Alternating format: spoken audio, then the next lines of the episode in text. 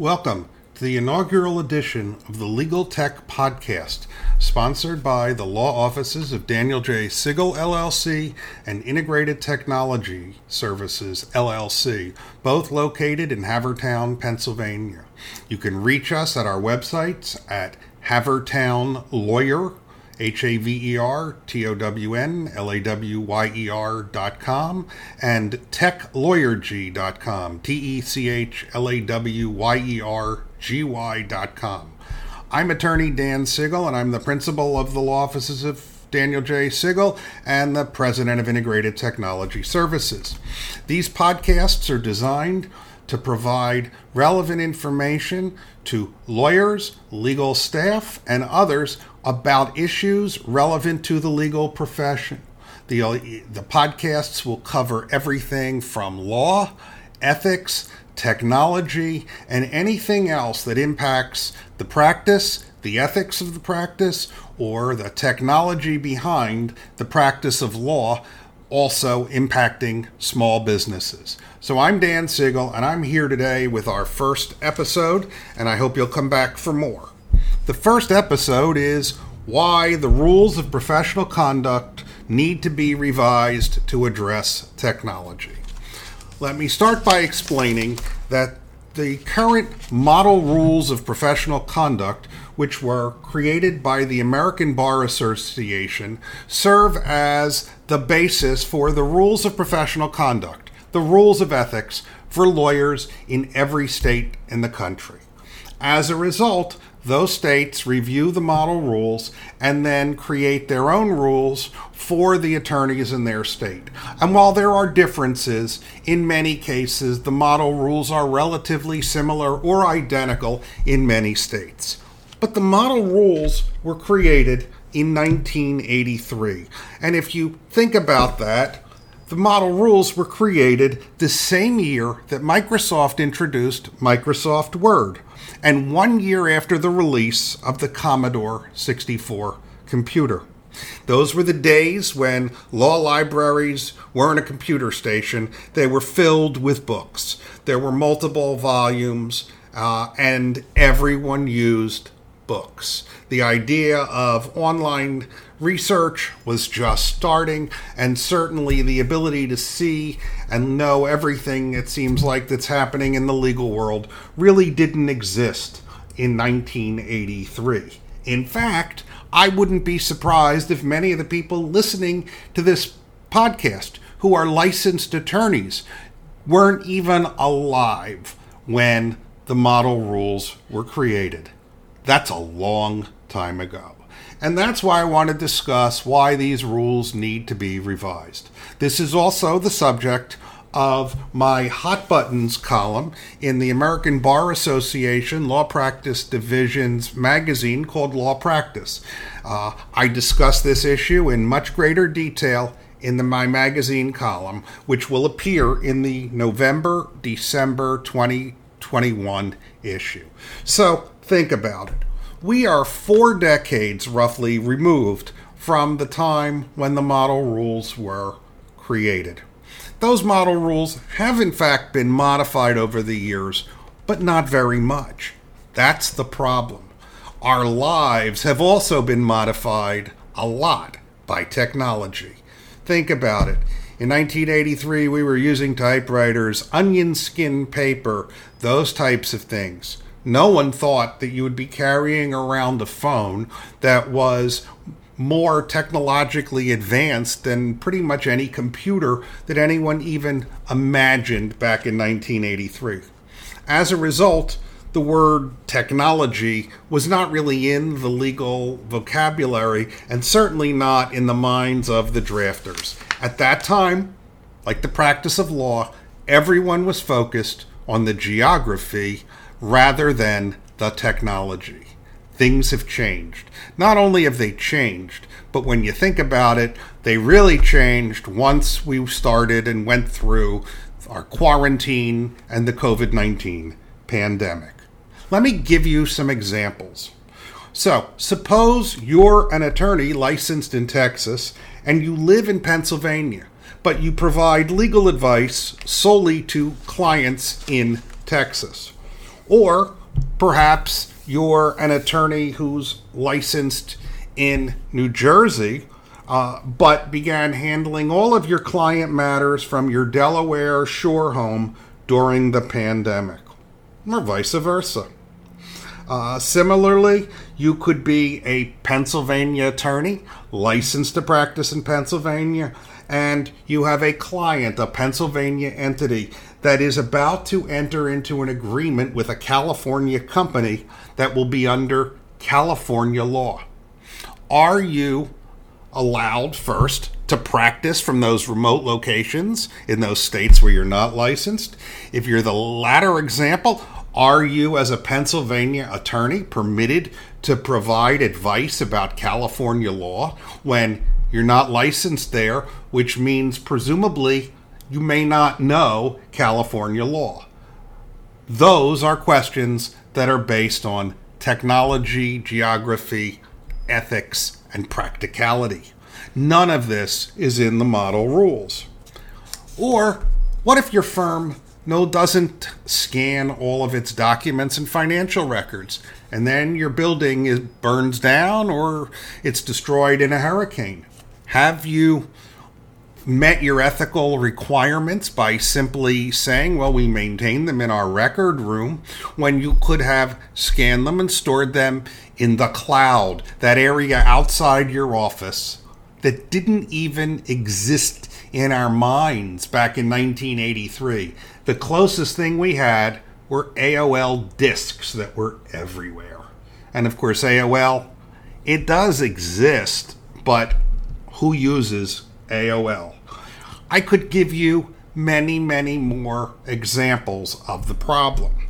But the problem is even more acute because, under the rules, if you read them literally, a lawyer practicing in Delaware but only handling his clients in New Jersey, is actually practicing law in a jurisdiction where he or she is not licensed. That's the unauthorized practice of law, which could subject the attorney to discipline.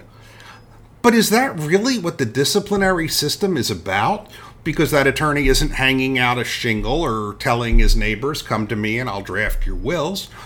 He or she is simply practicing law from where he is located. That didn't happen in the old days when the model rules were created, and certainly it didn't happen with the frequency it did once the pandemic occurred. Yes, bar associations all over the country, as well as the American Bar Association, issued guidance opinions saying it's okay.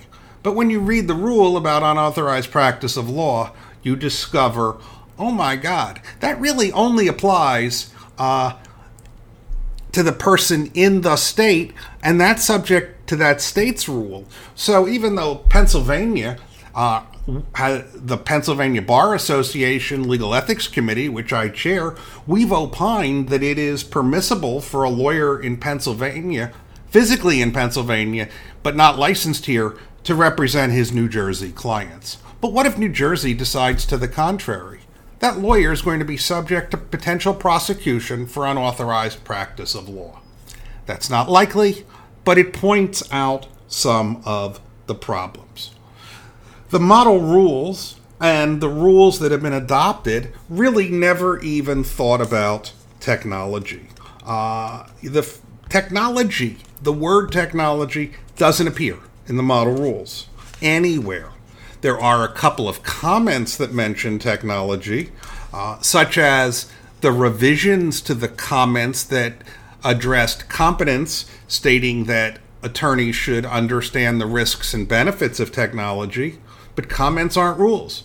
Attorneys can't be disciplined for violating comments.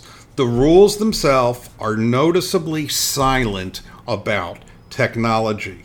They certainly don't talk about computers. They don't talk about the circumstances when someone inadvertently blind carbon copies or carbon copies a client or sends email to the wrong person, which is different qualitatively from when you may have mailed a letter to the wrong person. And when you think about it, the word electronic, which is often a synonym or even a euphemism for technology, that word never appears in, in the rules so much, it appears five times in the context of electronic communications, but not to the extent to address the problems that we have now under the rules. The rules need to be updated. It's talking about what happened 40 years ago and trying to apply it now. You wouldn't certainly use the same computer skills or computer knowledge in 1983 that you did now. I'm a geek. Uh, people know me and I'm known as the geek lawyer. But guess what? Uh, in 1983, I didn't even own a computer.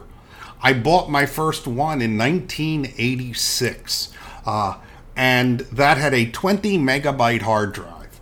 So the times are very different. Um, think about the words that are in the model rules. A writing, while it acknowledges electronic records under Rule 1.0n, there's a real difference, as I said, between electronic and paper documents. Uh, diligence, communication, all of these concepts uh, that are embodied in the rules, all are based on thinking about paper. And certainly the ability to respond promptly, which the rules encourage, uh, is a real difference now from 1983. We really didn't have email with clients. Clients didn't text with their attorneys. There wasn't instant messaging and all of those systems that now exist. Yet the rules haven't even considered those matters. Similarly, IOLTA, lawyers' trust accounts. The IOLTA rules um, and they differ from state to state, but in many states, you only need to maintain your IOLTA records for a limited time, perhaps five years after the matter closes. But why should that be? There's nothing more sacred than a lawyer's trust account, and issues can arise with regard to lawyers who mishandle their trust accounts. Well, five years of records may not be enough. And since Bank statements are electronic and they can be scanned if for some reason the lawyer gets them on paper.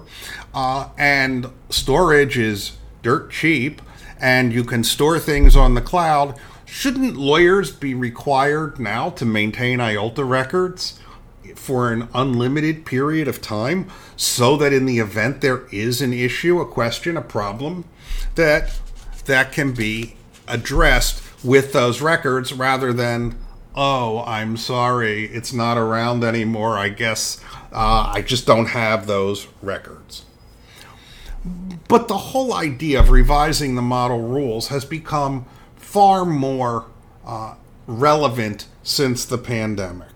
Uh, we look at it and we see that the model rules and the rules adopted in almost every state address unauthorized practice of law from the perspective of the state where the lawyer is physically located, even though he or she may be practicing exclusively in another state where he or she is licensed and just happens to be in another jurisdiction. Uh, they could be on vacation, they could be away for extended period of times but the rules don't really address those circumstances.